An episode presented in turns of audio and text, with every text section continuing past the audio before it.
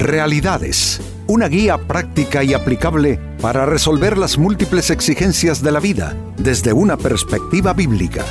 Con nosotros, René Peñalba.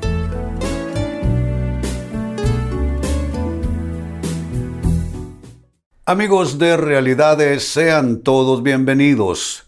Para esta ocasión, nuestro tema, ¿piensas sanamente? Lo que dicen los expertos en salud mental es que este siglo XXI eh, veremos en él recrudecerse los problemas eh, mentales, todo lo que tiene que ver con enfermedades eh, mentales, enfermedades del estado de ánimo, problemas que tienen que ver con muy poca higiene mental por parte de los humanos. ¿Y esto debido a qué? A las grandes y gravísimas problemáticas que hay. Bueno, la vida humana dejó de ser una cosa enteramente disfrutable y efectivamente vivimos problemas en todos los órdenes de la vida. De tal manera, amigos, que mantener el equilibrio mental, mantener la tranquilidad mental realmente es todo un desafío para cada persona. Pues este es nuestro tema y es una pregunta con la que de paso te invito a, a no sé, observarte, evaluar qué es lo que está pasando contigo. El tema es, ¿piensas sanamente?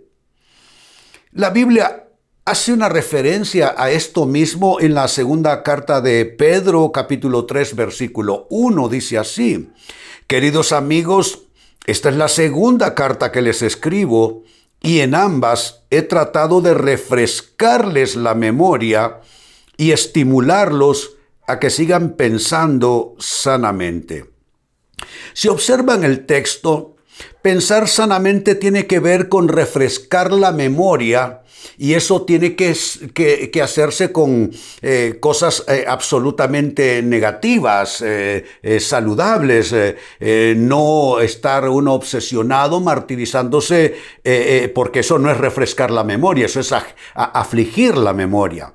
Y la otra cosa, el estímulo, dice estimularlos a que sigan pensando sanamente. Cuando hablamos de estímulos, Allí tiene que intervenir, amigos, la, voluntad de cada persona y, pensar seriamente, ¿qué es lo que yo voy a permitir que llegue a mi mente?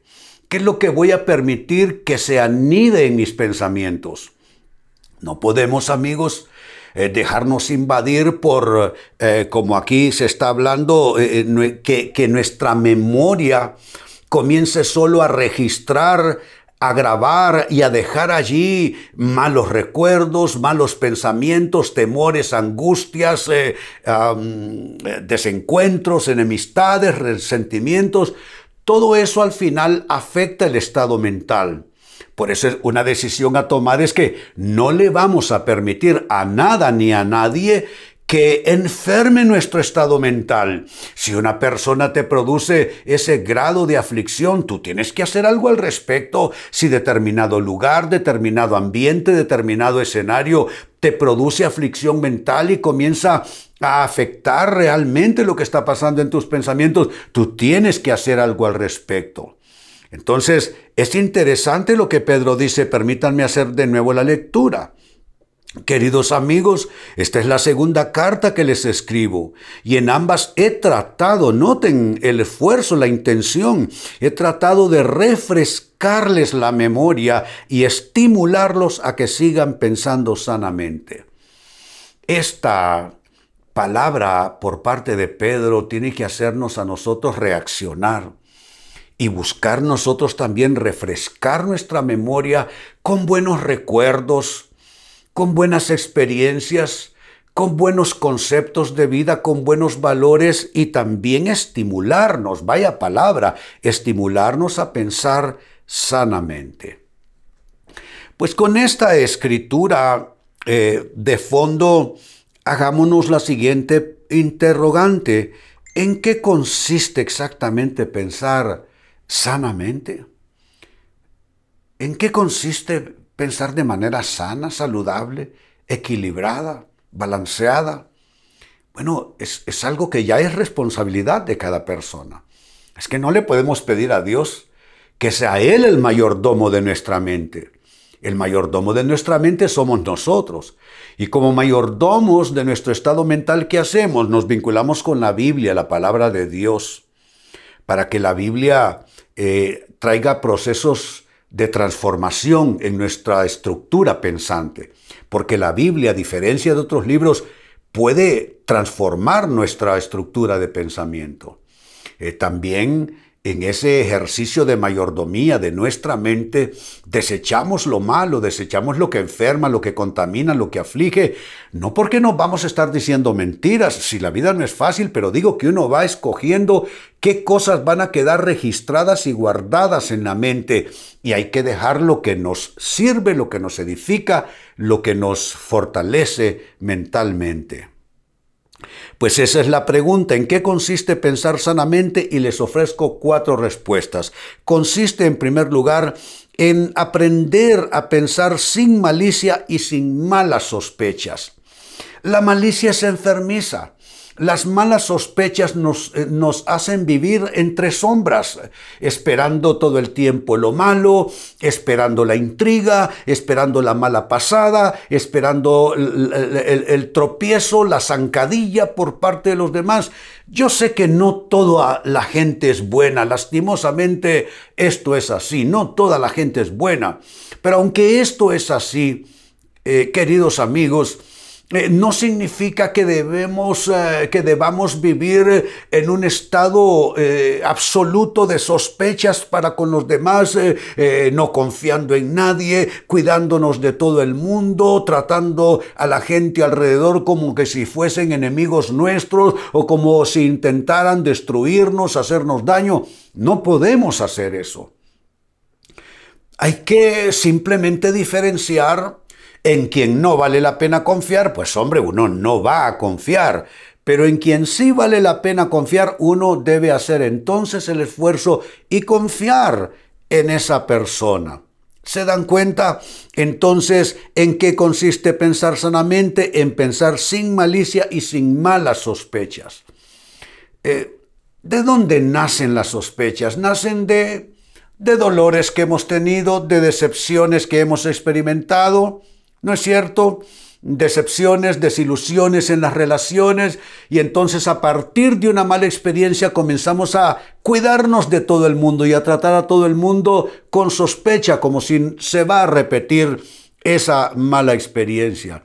Y la malicia es una especie de, no sé, de desarrollar una habilidad de andar viendo qué hay debajo de la mesa, qué hay detrás de la puerta, qué querrá decir esta persona con eso malicia y malas sospechas, eso es absolutamente contaminante y enfermizo para tu estado mental. En segundo lugar, ¿en qué consiste pensar sanamente? En pensar sin resentimiento ni rencor. El resentimiento y el rencor también enferman el estado mental porque el resentimiento y el rencor tienen como denominador común eh, que obsesionan a las personas. Cuando tú estás resentido con esa persona, vives obsesionado con lo que te hizo, con lo que te dijo, y no logras apartarlo de la mente. Y se convierte en rencor, porque el resentimiento es solo una especie de dolor, es un ay eh, emocional y mental. Pero se convierte en rencor cuando comienza a sumársele el factor enojo cuando ese dolor se convierte en enojo, se convierte en un rencor. Y eso ya es como una, es como una fuerza de combustión en tu interior. Una cosa es estar uno eh, autoconmiserándose, diciendo, ay, resentido con las personas, con la vida, con las situaciones. Y otra cosa es tener rencor. El rencor es un enojo reprimido, es un enojo guardado que te hace pensar mal de esta persona, te hace estar enojado. Y a veces ese rencor que tienes contra alguien te lo sacas con la persona que menos tiene que ver en el asunto. Todo eso enferma el estado mental todo eso comienza a traer una cierta agonía mental y tú dices, ¿qué es lo que me pasa? No tengo sosiego, no estoy bien en ningún lugar, eh, eh, como que no quepo en ningún lado. Es que necesitas entrar en un proceso de sanación y de liberación de todo eh, sentimiento y pensamientos de resentimiento y de rencor. Entonces, ve haciendo tú esta especie de, contabilidad. Estamos hablando de cómo pensar sanamente en qué consiste y te he dado ya dos respuestas. Consiste en pensar sin malicia ni malas sospechas y a eso se le suma es pensar sin resentimiento ni rencor. Tienes que resolver esto. Tienes que resolverlo. En tercer lugar, eh, consiste pensar sanamente también en pensar de manera constructiva. Es que uno puede pensar destructivamente o constructivamente.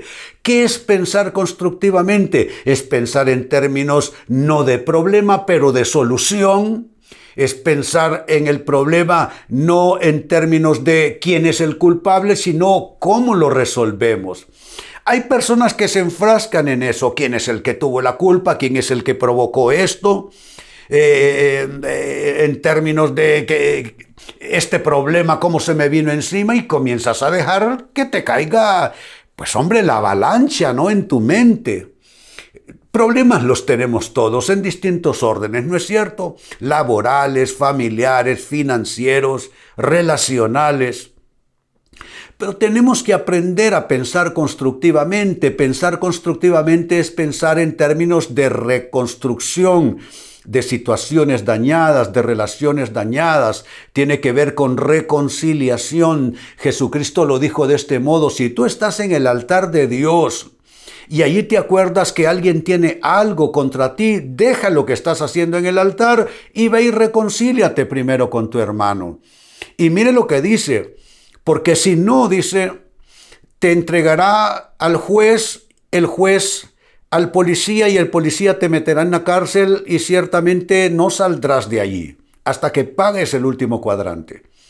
Está diciendo que cuando hay falta de reconciliación, eh, entonces hay un proceso eh, de, de esclavitud, de cárcel, de destrucción. Por eso, ¿qué es lo que hay que hacer? Busca cómo resolver, cómo reconciliar, cómo restaurar, porque eso es pensar constructivamente. Vivimos en una época donde pensar constructivamente no es lo que la gente suele hacer. Pero tenemos que insistir, es que no le estamos regalando nada a nadie al pensar de manera constructiva, nos estamos regalando a nosotros mismos salud emocional, salud mental. Y número cuatro, con lo que voy concluyendo, también consiste pensar sanamente en pensar con fe y optimismo. ¿Hay crisis de fe en la sociedad del siglo XXI? Claro que sí. Y cuando digo que hay crisis de fe, no estoy diciendo que no creemos en Dios. Lo que estoy diciendo más bien con esta crisis de fe es que aunque creemos en Dios, no creemos que hay esperanza. No creemos que puede haber solución, no creemos que pueden haber milagros, no creemos que puede haber restauración. Y pregunto, ¿de qué nos sirve realmente, de qué nos sirve creer en Dios si no creemos que Dios puede darnos la fuerza, la inspiración para reparar cosas dañadas, cosas arruinadas en nuestro camino de vida? Entonces hay que pensar en términos de fe y de optimismo que el problema no se ha resuelto, pero hombre, enfócalo y afrontalo con fe y con optimismo. La peor manera, la peor actitud y el peor sentir a la hora de afrontar problemas es hacerlo en desgano, en desánimo, en derrotismo, en pesimismo. Hay que ver la vida, no importa lo que está pasando, con fe y optimismo. Y eso no es ser fantasioso. Eso no es estar colgado en los aires de un de, eh, eh, drogado con una irrealidad respecto a las cosas que pasan. No, tener fe es tener la confianza que las cosas pueden cambiar para mejorar. Vuelvo al texto de inicio, segunda carta de Pedro, capítulo 3, verso 1, habla sobre el estado mental. Dice, Queridos amigos, esta es la segunda carta que les escribo y en ambas he tratado de refrescarles la memoria y estimularlos, escuchen esto, a que sigan pensando sanamente. Seguir pensando sanamente es algo que todos necesitamos hacer, algo con lo que tenemos que comprometernos, es por nuestro bien y por el bien de nuestra atmósfera de vida. Al pensar sanamente no le estamos regalando nada a nadie ni estamos siendo escapistas en ninguna manera. Simplemente estamos trabajando nuestro estado mental que sea saludable. ¿Y cómo podemos pensar sanamente? ¿En qué consiste? Les he dado cuatro maneras de hacerlo. Uno, pensar sin malicia y tampoco, eh, eh, y tampoco sí con, eh, con malas sospechas o sin malas sospechas. Número dos es pensar sin resentimiento ni rencor. Número tres es pensar constructivamente y número cuatro es pensar en términos de fe y de optimismo. Amigos, con esto cierro el tema, de igual manera me despido y les recuerdo que nuestro enfoque de hoy ha sido titulado ¿Piensas sanamente? Hemos presentado Realidades con René Peñalba. Puede escuchar y descargar este u otro programa en rene-penalba.com.